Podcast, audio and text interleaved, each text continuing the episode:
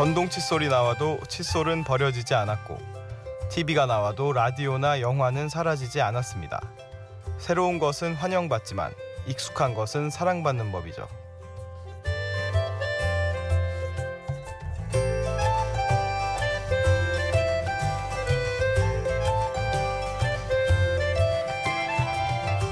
안녕하세요.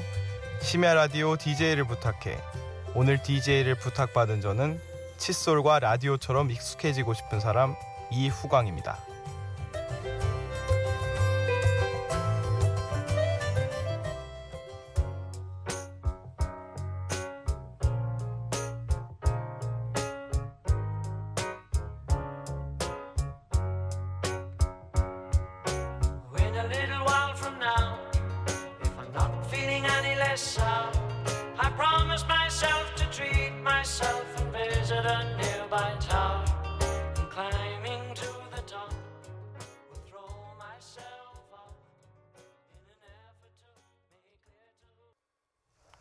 길버트 오설리번의 언론 어게인으로 문을 활짝 열었습니다. 음, 듣고 있으면 마음이 참 차분해지는 곡이죠. 사실 가사는 되게 절망적이고 슬픈 내용인데 음, 보면 신을 원망하기도 하고 그런데 Alone again, naturally. 난 또 혼자야 뭐 당연스럽게도. 네, 그런데도 참 이 노래가 저는 평화롭게 들리네요. 다시 한번 제 소개를 할게요. 안녕하세요. 오늘 DJ를 부탁받은 저는 이후광이라고 합니다. 어, 8월에 졸업을 앞둔 대학교 4학년 학생이고요. 후광. 제 이름 듣고 많이들 특이해서 어, 가명이 아니냐 뭐 이런 이야기 많이 하시는데요. 실명입니다. 음, 저희 어머니께서 저를 업으시면 사람들이 등에 후광을 업었다는 이야기를 하곤 했었죠. 어, 여러분 혹시 원히트 원더라는 말 아세요? 이제 보통은 하나의 곡만 흥행을 거둔 아티스트를 말하는데요. 그러니까 다시 말해서 짠 하고 등장해서 노래 하나를 히트시키고 사라진 가수인 거죠. 오늘 한 시간은 이런 원히트 원더의 곡들로 꾸며볼까 합니다. 잊혀졌던 가수의 노래를 들으시면서 어, 옛날 생각 많이 하실 수 있는 시간 되셨으면 좋겠습니다. 오늘 원히트 원더의 첫 문을 열어줄 노래는 마로니에의 칵테일 사랑입니다.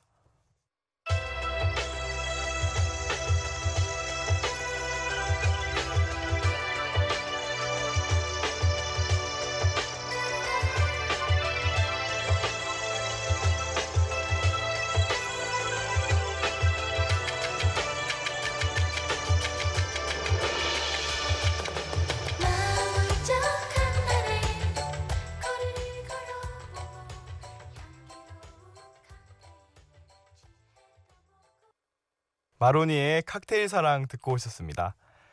요즘 같은 날씨에 들으면 마음 울적한 날에도 어, 저절로 기분이 좋아지는 그런 음악이죠.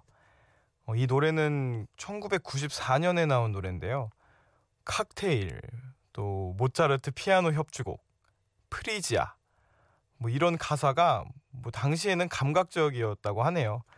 근데 진짜 지금 생각하면 흔해 빠진 단어인데 그때는 이런 게 대학생 분위기가 나서 좋아했다고 합니다. 뭐 저는 다 이해는 안 가지만 뭐 어쨌든 이 노래가 실린 앨범이 무려 110만 장이나 팔렸다고 하네요. 그 정도면 뭐 김건모급인 것 같죠. 뭐 이 노래가 나왔을 때 제가 생각해 보면 제가 다섯 살이었는데 지금 제 귀에 이렇게 낯이 익는다는 게 굉장히 유명한 노래라는 거죠. 지금 새벽에 이 노래 들으시면서 90년대 추억 떠올리는 분들 많으실 거라 생각됩니다. 두 번째 원히트 원더는 클레오의 굿타임입니다.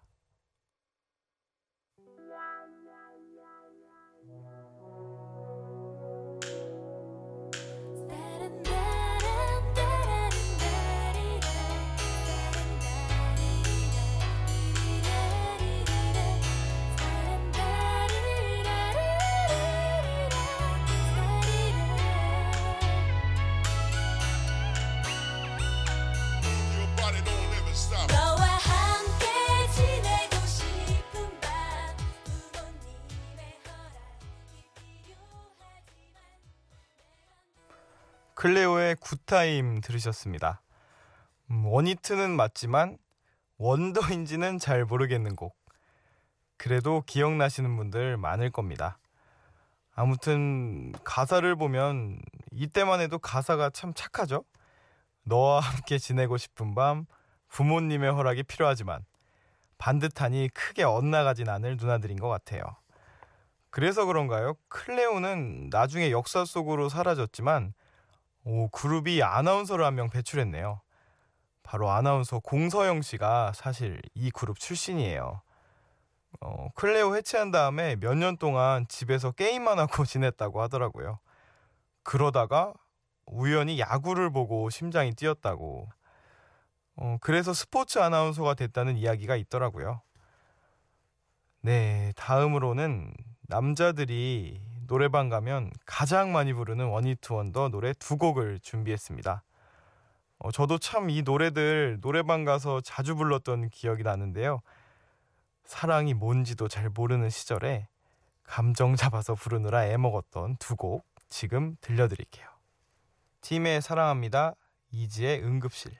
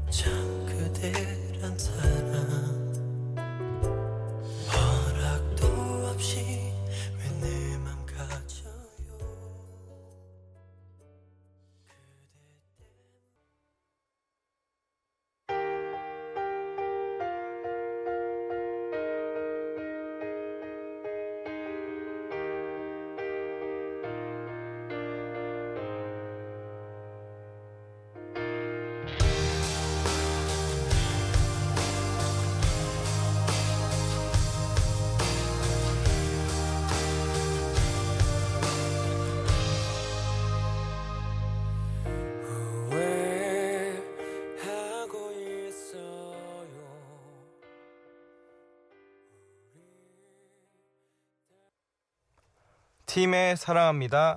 이지의 응급실 듣고 오셨습니다. 어, 사실 저는 좀 일찍 이성에 눈을 뜬 것 같아요. 지금도 저는 제 첫사랑이 초등학교 5학년 때라고 믿고 있습니다.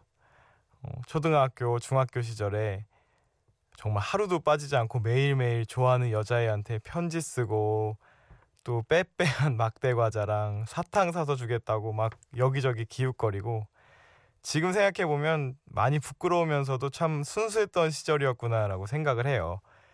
그 당시 이제 이 팀의 사랑합니다 들으면서 좋아하는 여자애가 제 마음을 계속 안 받아주니까 이 노래의 첫 가사인 나빠요 참 그대란 사람 이 부분 들으면서 좀 더 제가 감정이입했던 기억이 새록새록 납니다. 14살짜리가. 어 그리고 다음 노래 이지라는 그룹은 모르셔도 사실 저도 얼굴은 잘 몰라요. 근데 이 구절은 아실 거예요. 이 바보야 진짜 아니야. 아직도 나를 그렇게 몰라. 이 참 어느새 따라하고 있는 제 입에 저도 놀라고 맙니다. 이 노래가 어, 쾌걸춘향에 삽입된 노래라고 하던데 네 뭐 아무튼 그렇습니다. 음, 여러분은 세상에서 가장 갖기 힘든 게 뭐라고 생각하세요? 저는 사람의 마음이라고 생각을 해요. 어, 예전에 저는 이런 일이 있었어요. 그 고등학교 때인가 좋아하는 여자애한테 이제 고백을 하려고 제가 선물을 준비해서 그 애를 불러낸 거죠. 그리고 그 날이 영하 15도였어요, 무려. 그래서 추위에서 기다리고 있는데 이제 한 시간 있다가 나오더니 저한테 하는 말이 다시는 연락을 하지 말라고 하는 거예요. 그런데 제 오른손에 있던 선물 꾸러미를 보고 그 선물은 네가 준비한 거니까 받아가겠다 이렇게 얘기를 하는 거예요. 그리고 그냥 가버렸어요. 아, 네. 어, 제가 참 그때 많이 좋아했었는데 그 애는 제가 들고 있는 선물밖에 안 보였었나 봐요. 음, 제 이런 그때 심정을 담아서 다음 곡 리치의 사랑의 이말 밖엔 띄워드릴게요.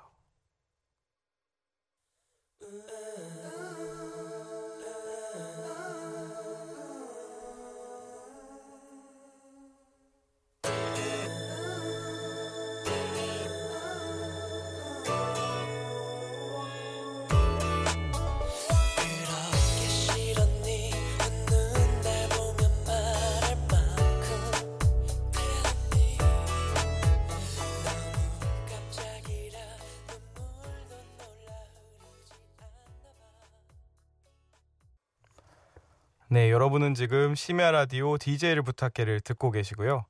저는 오늘 1일 DJ를 맡은 빛나는 남자 이후광입니다. 아, 이 음악 아까부터 듣는데 계속 제 이름이 더 빛나 보여서 참 좋네요. 네, 리치의 사랑의 이 말밖엔 듣고 오셨습니다.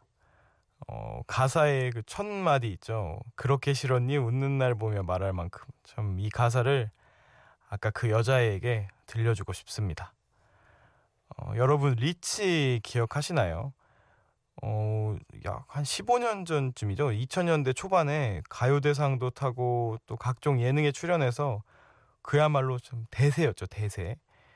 저는 리치가 KBS 그 해피투게더에서 한국어 공부하는 코너에 고정 출연한 것이 기억이 나요. 어, 굉장히 어눌한 한국말로 시청자들에게 웃음을 주었었죠. 어, 리치 씨는 지금 한동안 기획사를 운영하다가 현재는 골프 선수로 직업을 바꿨다고 합니다. 음, 골프계에서는 원히트 원더가 아니라 꾸준히 좋은 성적 거두셨으면 좋겠습니다. 홀인원이라도 하셨으면 좋겠네요.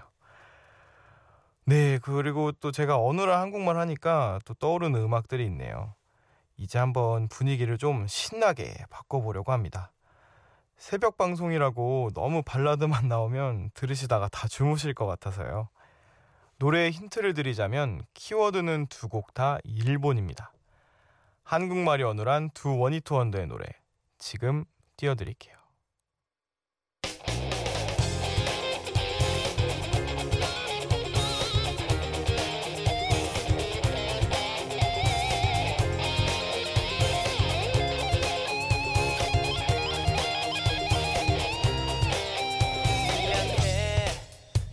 표정은 짓는 게 아니었는데 어쨌든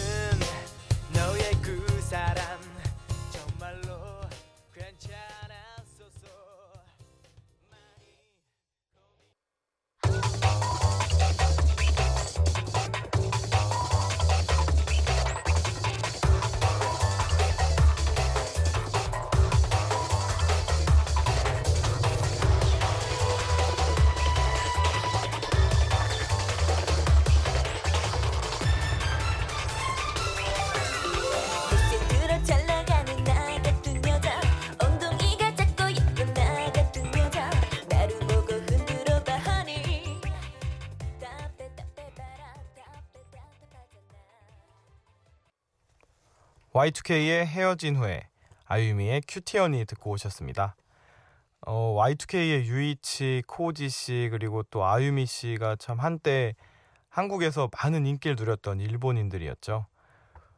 저는 특히 이 Cutie Honey 이 노래를 정말 좋아하는데요.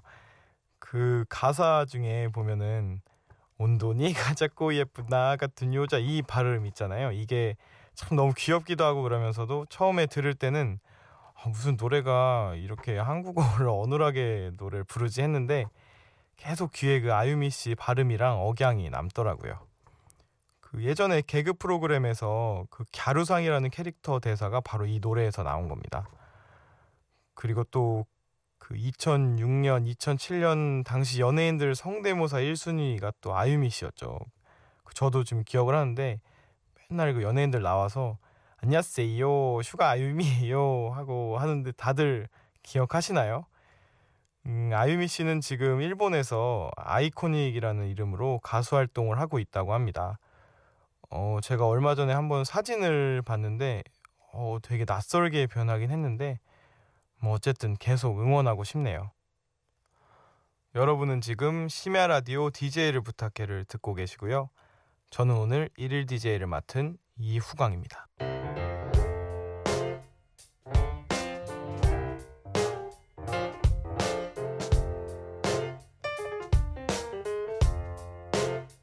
커피를 들고 좀 걸어 다닐까?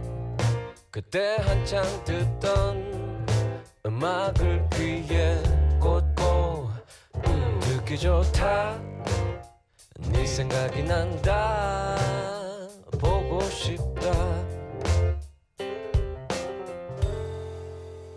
DJ를 부탁해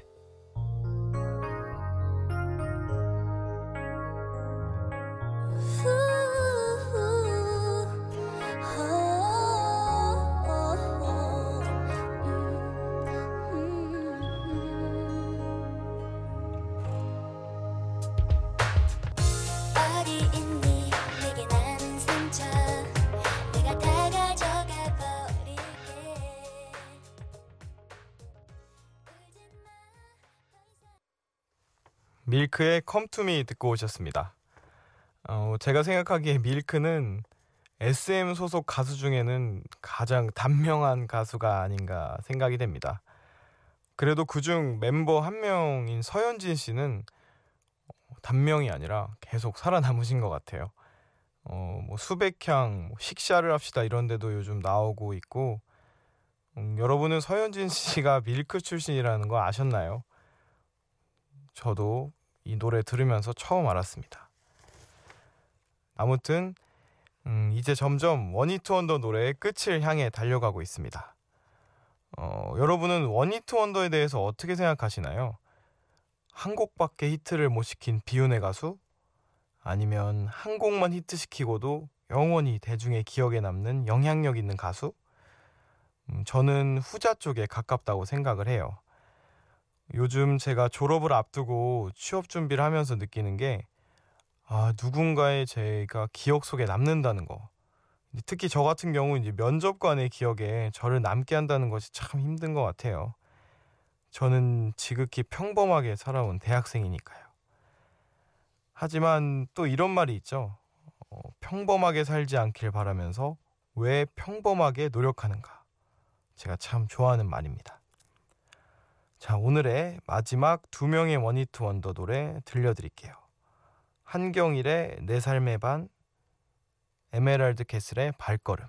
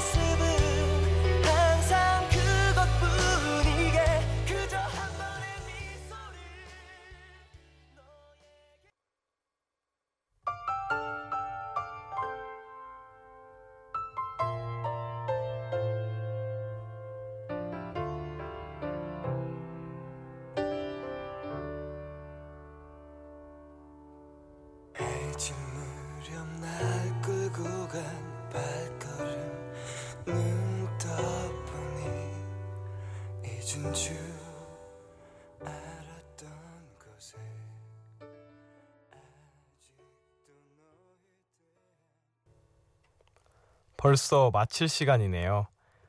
여러분 저와 함께한 한 시간 어떠셨나요?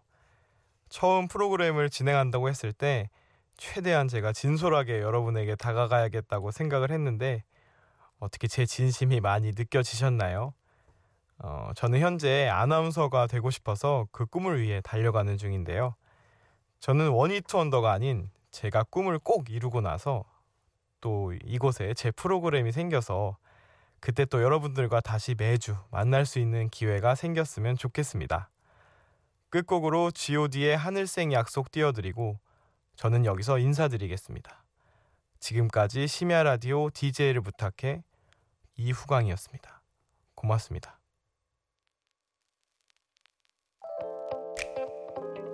세상엔 우리들만큼 누군가를 그리워하는 사람들이 많습니다. 지금도 누군가를 그리워하고 있을 그 친구들에게 이 노래를 바칩니다. 모여라 얘들아. 왜 이렇게 사는 게 힘들기만 한지. 어느새 서른 중반 맘에 멍이 들지. 도대체 뭘 잘못했길래 내게만 이래? 전생에 뭔 죄를 졌길래 안 보이는 미래? 시간은 갔고 나이는 작고